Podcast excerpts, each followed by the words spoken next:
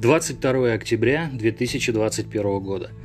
С упорством носорога и фантазией попугая некий пресс-секретарь президента не устает повторять свою дебилоидную шизомантру о том, что темпы вакцинации от коронавируса в России ниже, чем в европейских странах, потому что россияне недостаточно сознательны. Какие глупые эти россияне, какие умные эти некие пресс-секретари – а еще невероятный ум демонстрируют некие престарелые актрисы, заявляющие, что всех, кто не прививается, нужно судить и сажать в тюрьму. Мадам актриса, а зачем вообще этот суд? Давайте просто закроем их всех в подвале каком-нибудь на пару-тройку месяцев. Отберем все имущество, родственников отправим, например, в тайгу, лишь бы подальше от сознательных актрис и пресс-секретарей – а то еще тратиться на судебное производство, бумагу переводить, серьезных людей беспокоить. Злая, горькая ирония.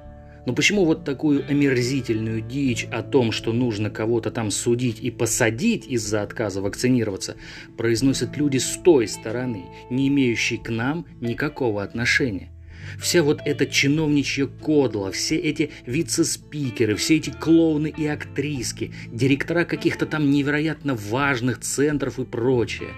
Почему никто из этой разношерстной и архиполезной публики никогда не признает, что они сами и есть основная причина негативного отношения граждан к вакцинации – Какому больному дегенерату пришла в голову мысль шантажировать людей штрафами и отстранением от работы?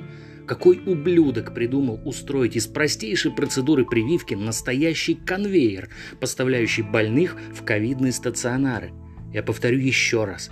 Я сторонник массовой вакцинации. Я считаю, что на данный момент это самый эффективный способ борьбы с пандемией – но я никогда не поддержу любые намеки на репрессивные меры.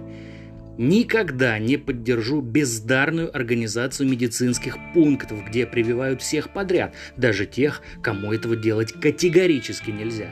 И никогда не поддержу вот эти скотские высказывания о том, какие люди несознательные и что их нужно сажать.